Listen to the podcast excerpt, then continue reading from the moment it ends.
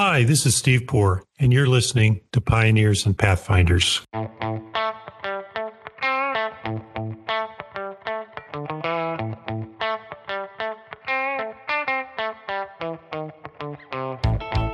David Johnson is a lawyer, teacher, and writer. His fascinating career path has taken him from Miami courtrooms in the 80s to general counsel roles for Silicon Valley startups in the 90s, and now teaching and research posts at Stanford Law School and Stanford Design School, known as the D School. His interest in design began in a GC job for a consultancy that was applying design thinking for business advice. This eventually led to his D School class, Negotiation by Design. Today, he's applying design thinking learnings not just to the wicked problems facing legal, but to the even bigger problems facing climate change in his new book, Climate Activism by Design, which brings design thinking to citizen activists responding to the climate change crisis. His most recent article, Design for Legal Systems, was published by the Singapore Academy of Law. In today's conversation, you'll learn more about how design thinking can help with the development and improvement of human systems, how design thinking can help lawyers think more collaboratively, and how it can move us from the feeling of individual powerlessness to a collaborative power in an attempt to solve massive problems such as climate change. Dave, thank you very much for joining. It's great to meet you. Likewise, Stephen, I really appreciate the invitation to join you. I'm fascinated by what you and your law firm are doing in this space. Well, I'm fascinated by the work you've been doing in design and the application of design thinking to legal systems and legal structures. You've been a lawyer your entire professional life and had an eclectic career is how I think I've heard you describe it. What made you want to be a lawyer to begin with?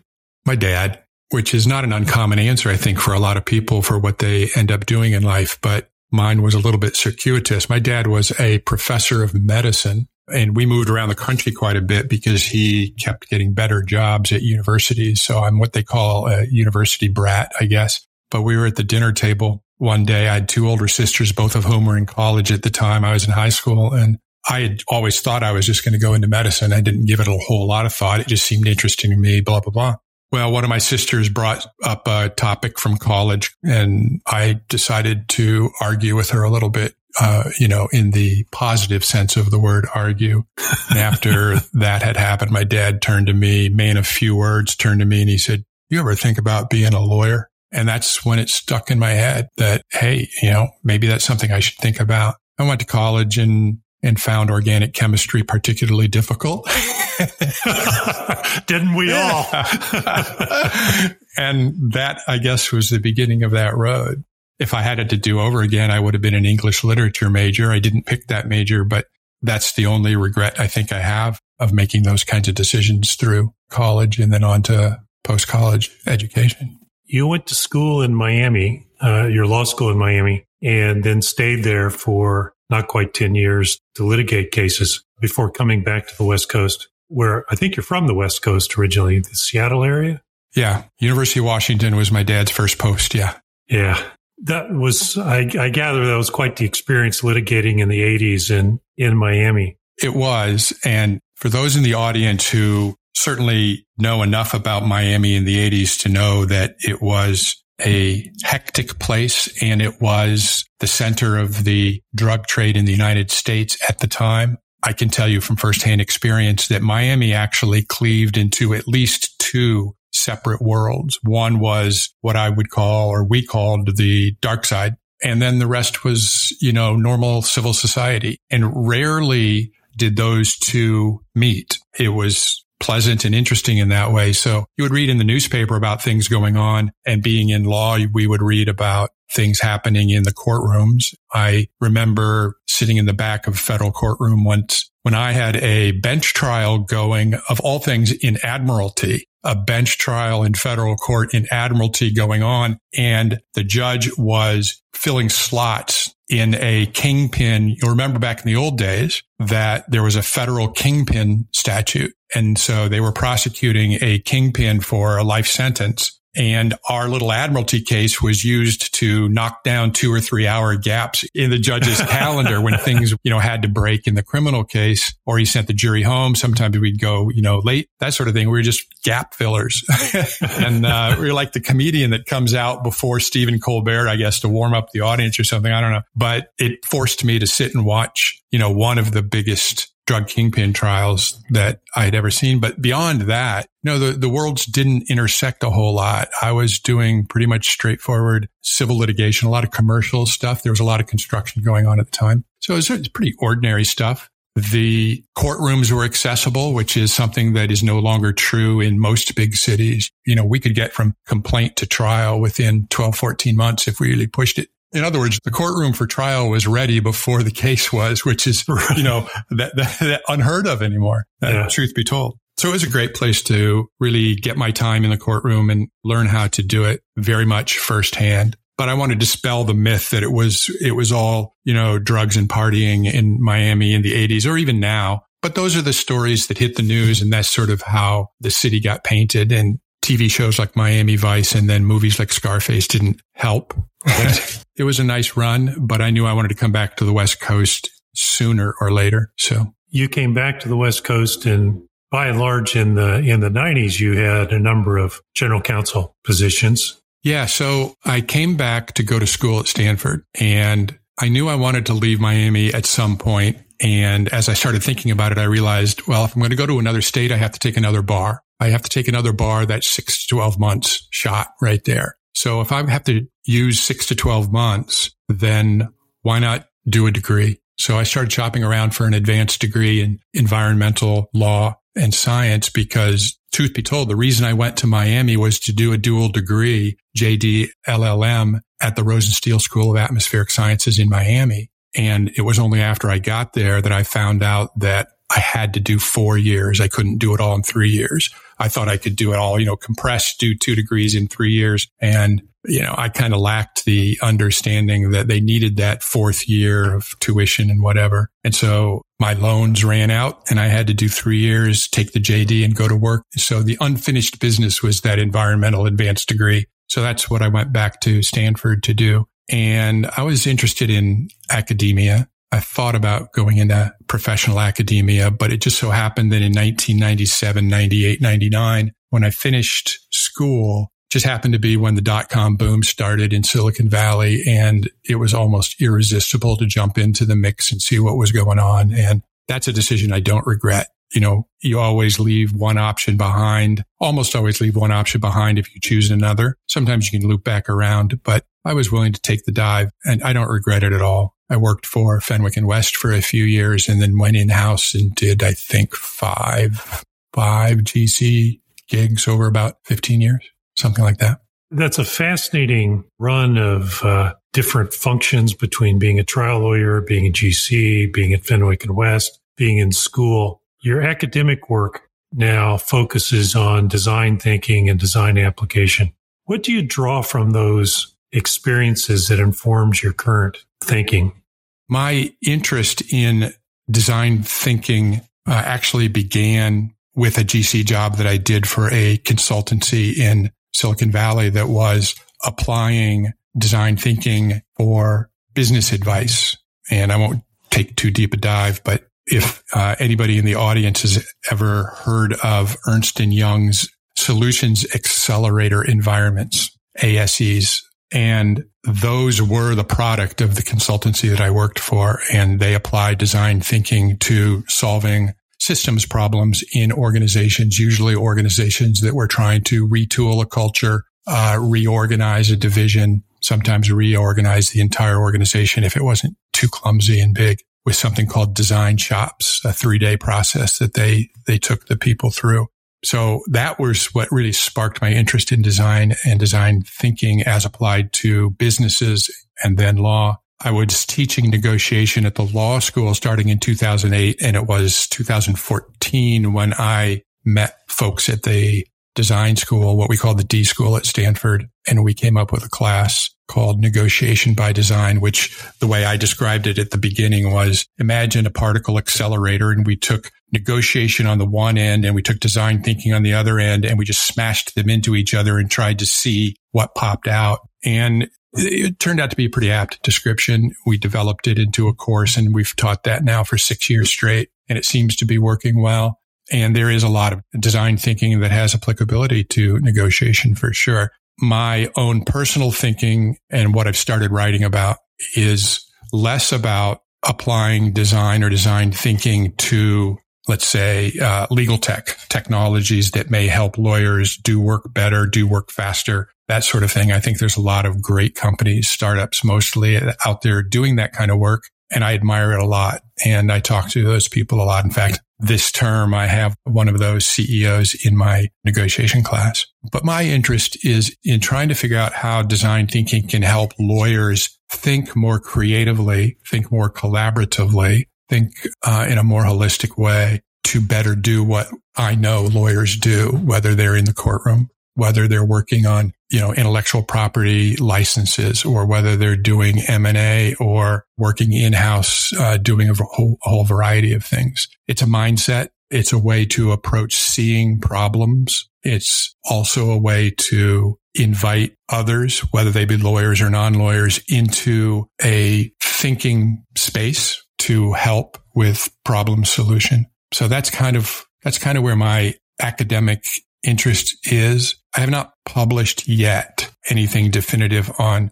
how does one go about doing that? And that's certainly going to come when I feel ready to put that down on paper. I published a piece for the Singapore Academy of Law last year that is more theoretical than that because I felt like I needed to start by getting my theoretical basis, you know, down on the ground. And that article is designed for legal systems in the Singapore Academy of Law. Yes, Singapore Academy of Law Journal. Yeah, if anybody in the audience has insomnia, it's a good place to go to. it'll it'll teach you about Schrodinger's cat. So it will actually. Yeah, yeah. Let's talk about that article for a little bit, and for those, we'll put a link to it in the show notes for anybody who's interested. And you can also get it on Dave's website, which we'll also post on the show notes. But you talk in the article about the challenge uncertainty brings for lawyers and the use of design thinking to help deal with uncertainty. And certainly that's one of the challenges that our organization has faced dealing with that management of uncertainty and the use of design thinking or lean Six Sigma thinking to help lawyers solve it because lawyers are inherently uncomfortable with uncertainty. So first expand a little bit on what you mean by design thinking. You just did it a little bit, but it's, we're not just talking about how stuff looks. We're talking about how it works and the way it operates. The way I look at design thinking may be different from the way others do. I've seen a lot of attempts to define design thinking, and I think it's elusive in that way. But first, I'd say design thinking is not the same as design or design work. I think of, and pardon the puns, I see design thinking more as the engine or perhaps even blueprint for how we, when we are solving problems, can think like designers think when they approach their problems and we can develop designed solutions to problems akin to the problems that designers solve. And I'm going to stop there for a second and go back 10, 15 years. Design thinking sort of emerged out of the engineering department at Stanford and initially was focused on making products making tangible things. And the comment that you just made about it's not about how it looks, but how it works, of course, comes from Steve Jobs, who was well known, of course, for making pretty objects. But as design thinking emerged and was used and applied to product design, it also found its own feet in other spaces. And that's when the D school arose to borrow for lack of a better phrase, design thinking principles and move them over to other subject areas aside from pure engineering areas. So its initial DNA is for sure in the, the development of tangible things. And my interest is in the possibilities of design thinking for the development and improvement or creation of intangible things, mostly human systems. And so with that caveat, I see design thinking as the engine, the motor for collaborative problem solving for less tangible or intangible problems and their solutions, mostly human problems and human solutions, which seems to be to be a very good fit for what lawyers do. It starts with a designer's mindset, which is there's better articles that I can describe on designer's mindset out there. And I think the D School website even has some really nice explanations and descriptions for how the designer's mindset works. But it's basically allowing ourselves to be open and vulnerable, honest, collaborative, sharing, positive, willing to fail, willing to fail iteratively on the path to improvement a little bit more nonlinear than most of us lawyers, myself included, are taught to think, which is something that I emphasized in my article because it was primarily for the, the audience for that article was primarily the Singapore legal community. And one of the editors had told me, we think we are stuck in this overly structured linear pathway of teaching students how to become lawyers. And that devolves into their very linear thinking approach to doing law, practicing law. And we'd like to make that shift. We'd like to, we see the possibilities and the opportunities to make that shift from structured learning without a whole lot of collaboration between students or among students and teachers. And we'd like to move in a direction that we feel is the future for better lawyering. And we want to start in the classroom. Now I've wandered all over the place there and I've lost complete track of the question that you gave me. That's all right. it was fascinating to, uh, to go down the path with you. You, you listed a number of characteristics that design thinking is designed to facilitate collaboration, flexibility, willingness to fail, to fail iteratively. Those are not traits lawyers are known to possess in abundance.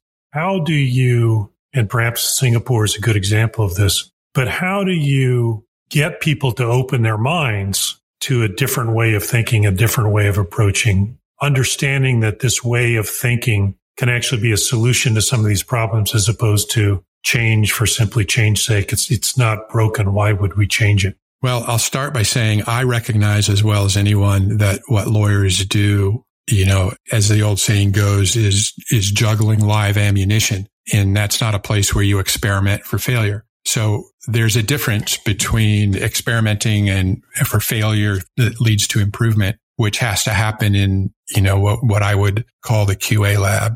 Every tech company has their lab where they try and break things. And that's where it would happen. So the classroom, of course, is the first place. You know, that's why I like teaching at the D school and having law students in those classes to show them the advantages of practicing in a practice environment, whether it's negotiation or other kinds of problem solving. But that said, I know there's limitations in the practice of law to how much lawyers can experiment, uh, fail and experiment again. But there are ways to do it. And one of them is rein, I wouldn't say reinventing, but taking uh, a look, for example, in litigation at mooting arguments and using test juries, which is focus groups, which is something that most lawyers do on cases that are, you know, where it's warranted. But there are ways to be more creative and perhaps be more productive in doing those sorts of things. In other words, designing that process, redesigning that process for a little bit more efficacy. And there's a lot of opportunity, I think, internally within the law firm to think about how the system that is a law firm, and I love to think about law firms as systems because there's so much interactivity and there's so much institutional knowledge that seems caught in silos when if it could be distributed across departments, across the organization, across offices of an organization, I think could be used. How am I going to say this? That is far, far short of Pareto optimality. The asset that is a law firm isn't just the skill of any one lawyer or any pair of lawyers or any department. The asset of the law firm is the collective institutional knowledge. And you know, I learned this not by being in law firms, but I learned this by being in companies. It's in companies where you see the value of multidisciplinary work, where you bring people into the room from marketing, from product development, from engineering, from legal, from finance, and you put them in a room to address a problem. You see what happens when that is the place you start as opposed to product development coming up with an idea, going to finance and saying, we need some money to do this. Here's what we want to do. Then they develop the product. Then they go to marketing and say, we want you to try and sell this. And you do it in that kind of linear fashion. That's where you invite the mistake. So companies have quickly learned that getting multiple disciplinary groups working, you could call them tiger teams if you want, working in a Gantt chart sort of fashion is the pathway to not just more efficiency and less mistakes, but actually better products and sometimes innovation of products that wouldn't otherwise be spun up because of the absence of the multidisciplinary group. Particularly, I will say, particularly if you make sure that that initial design group with multiple disciplines is also widely diverse because I think I said this in my article. The science really is in diverse work groups are simply better in a lot of ways. And I've seen it firsthand myself too many times to have any doubts left. How did uh, design thinking influence your work as a, as a GC as you are performing your roles delivering legal services to the corporation? Was it in this context of these multidisciplinary collaborative groups or was it applied yeah, that's one way that it expressed itself. But I think the primary way is just the way I think in retrospect. It's how, you know, if a problem pops up on my email one day in my office and I pull out a sheet of paper and a pencil and I sit back and take the time it takes to just try and get my head wrapped around the description of the problem and start you know, sketching, for example, a stakeholder map, or I start thinking about multiple pathways that one could take to begin to begin. I know that sounds silly, but that's really, it. that's something central that designers do. As an aside, we have at the D school what we call core design abilities two of them. One of them I skipped over and I should have mentioned earlier called navigating ambiguity, which I wanted to touch on with respect to uncertainty. The one I'm going to talk about now is designing your design work. And there's a real emphasis on bringing your designer mindset to thinking about and testing the ways that you're going to begin your design or to begin your legal work. So I think the most profound place where it impacted me and impacted my work was sort of ab initio you know, I, I hark back to, and this is going to be me breaking my elbow to pat myself on the back, but I'm going to tell the story anyway because I think it, it speaks to this, which was I was in, in Fenwick. I'd been there a couple of years. I was a somewhat experienced lawyer, but I was new to the big firm Silicon Valley experience for sure. And I had my review with department head and she said, Dave, your biggest strength, which most lawyers do not have is you have a very powerful intuition and you trust it. And I took that with a grain of salt, but I gave it to credence. And I think in retrospect that that was part and parcel of design thinking. I think intuition is an integrated part of design thinking. And it's not to say that if someone is more, you know, left brained and, and logic and quantitatively driven means they can't have good intuition. That's not true at all. But intuition is something you develop. And working with design thinking and experimenting in design thinking courses or design sprints internally to try and address problems. You know, I've, I've been to, I won't name the law firm. It's not Seyfarth, or maybe you do have a little design lab in your firms. I don't know, but I have seen firms that have dedicated design rooms where it's sort of the more modern version of a war room where a team of lawyers can go. And that's where I think you do the collaboration, brainstorming, experimentation, iteration, prototype your solutions, iterate them again, that sort of work that is no risk, low risk, no risk because it's all internal, but everybody goes through a process of thinking hard, thinking collaboratively and thinking without you know, ego or judgment about the problem that you're trying to solve. You know, it could be a particularly sticky acquisition or it could be a huge dollar arbitration that needs to be resolved before it goes to, it finally goes to the arbitrators and how to design the solution. I found this really helpful as a GC in dealing with patent litigation, which almost always resolves better with some sort of cross patent licensing deal rather than litigating so that one or both parties patents get disqualified.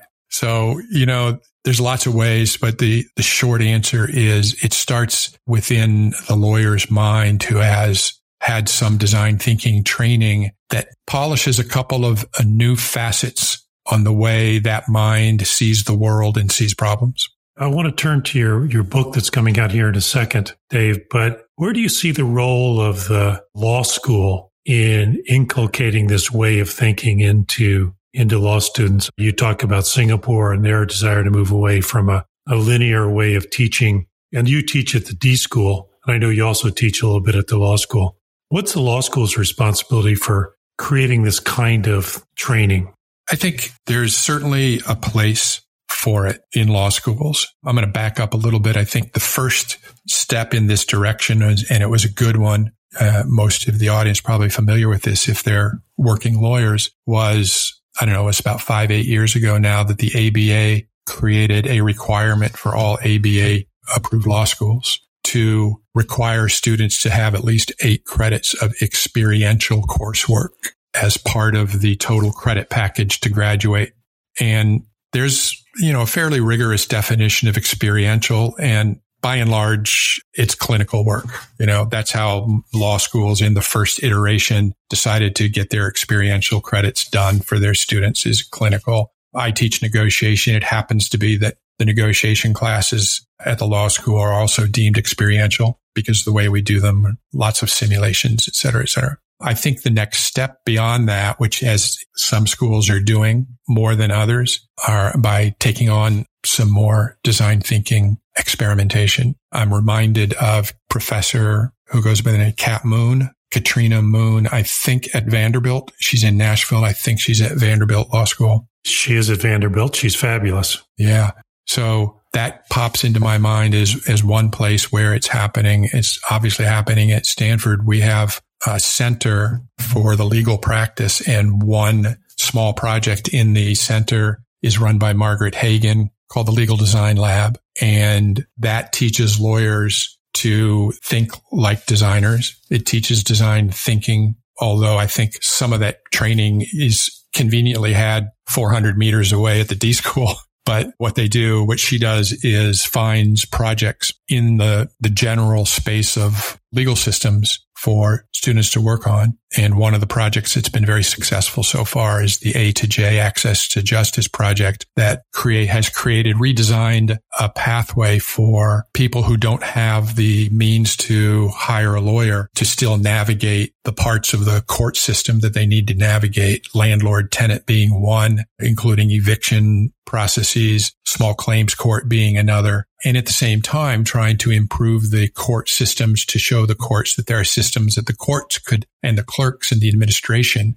of the courts could adopt that would help move cases more quickly, have them be adjudicated more fairly and honestly. And they found, I believe, I, am not connected to this project, but they, they found that using a system like the design lab put together actually was more efficient, even though more people were showing up in the courthouse and filing claims or making their positions known. It was more efficient than all of these default functions, these default cases that were showing up because the system also requires lots of process and service and time has to happen before a judge can enter a default judgment. And so by avoiding the default judgment miasma, by bringing the parties in, the judges could actually resolve disputes and enter uh, binding orders. And it turned out to be more efficient. They could process more cases, have higher throughput, et cetera, et cetera. So the legal design lab, I'm sure has been looked at as a model for law schools around the country, if not around the world. I also know that Helsinki in Finland, University of Helsinki is doing a great deal of work on applying design thinking and legal design concepts into the law school, into the classroom. So there's, there's, it has begun. My first answer would be if a law student has the ability to take a design thinking class somewhere, anywhere, that would be the first thing to do. Or if not that, at least jump into the websites for Stanford's D School or maybe even Cat Moon's website at Vanderbilt and just read and learn and look at videos about design thinking because there are video classes available on design thinking. I don't know if Coursera might have one, but there's, there's more and more material every day popping up on the internet that uh, can help law students learn a little bit more about the design thinking approach to problems. In the few minutes we've got left, I want to turn our attention to a small challenger you're biting off with your new book, which is called Climate Activism by Design, where you talk about applying design principles to the challenge of climate change and environmental activism. Give us just an overview of what we can expect from the book. What are your basic themes? So the basic themes are negotiation, design, and activism. I am writing it with climate as an example of a major social problem for which I'm convinced the path forward has to be citizen activism, but it could just as easily, I think, apply. And I may bring in examples with respect to global pandemic. But for me, more specifically in the U.S., systemic racism in not just policing, but in the judicial, uh, in the legal system, the judicial system, big social problems where activism is warranted. And what I aim to do, and, and I'm hesitating a little bit. I want folks to know that this book is far from complete and I'm still working on it. And so things can change. but what I want to do is provide the younger generation who are more likely to be activist about climate in particular, the sense of power that they possess when they work collaboratively. We're all overwhelmed with a sense of powerlessness, myself included, when we think about climate change, the devastating effects that we actually can see and what can we individually do about it beyond recycling and composting. It's easy to fall into a sense of despair that there's nothing I can do. And there, there is nothing that any one individual really can do unless they're graced with enormous amount of power, like the president of the United States. And even then, who knows? But the power lay in analogous to voting. The power lay in large numbers of people like minded who seek to have certain social change happen. And what I want to do is explore how design can open doors to thinking about finding a co-founder, for lack of a better phrase, to work on a small environmental project in your neighborhood even, and then use technology, whether it be social media, clearing houses for information or the many, many, many nonprofit organizations that are working on climate change and try and scale the activity and share the information where it was successful in my town where there's a good example, maybe that I can be more concrete. In Nigeria, a young woman decided to make it her mission in her town to make all the stores get rid of single use plastic bags. And she succeeded and her story got picked up in the newspaper. That story got picked up uh, globally by major newspapers overseas. And she started sharing her plan with others who are interested in it. And it goes, for lack of a better phrase, viral. Well, that's great. I mean, that's really great. That's one instance of one small piece of work that went viral and informed and encouraged others to do the same thing. Well, just imagine if we could collectively operate in a way that was aligned, highly aligned, working on a variety, the vast variety of different climate related environmental issues that we have and then have this emergent property of scale that arises where we get a good percentage, even if it's a single digit percentage of a large population, it's a really big number of people who are actively working on bite sized environmental projects. I think it's going to happen one way or the other. I want to try and nudge it to happen sooner than waiting for catastrophic events to start piling up before people actually take to the streets, take to corporations, take to their governments. You know, to be honest, I'm pleased to see the protests in the streets of Washington, DC right now that are happening because that means people do have a point at which they will get on their feet and go out in the streets and make their collective voice known. So my book is going to be an exploration of how design thinking can move us from the feeling of individual powerlessness to collaborative power and then ways that we can use law, we can use technology, we can use designer mindset to further all of that energy towards the corporations and governments that ultimately need to be the ones to make change. That's going to be the gist of the book. Well, no small challenge you're you're biting off. Yeah. but I look forward to reading it when it comes out. We've run out of time. I want to say thank you, Dave, to you and making the time. It's been a fascinating conversation.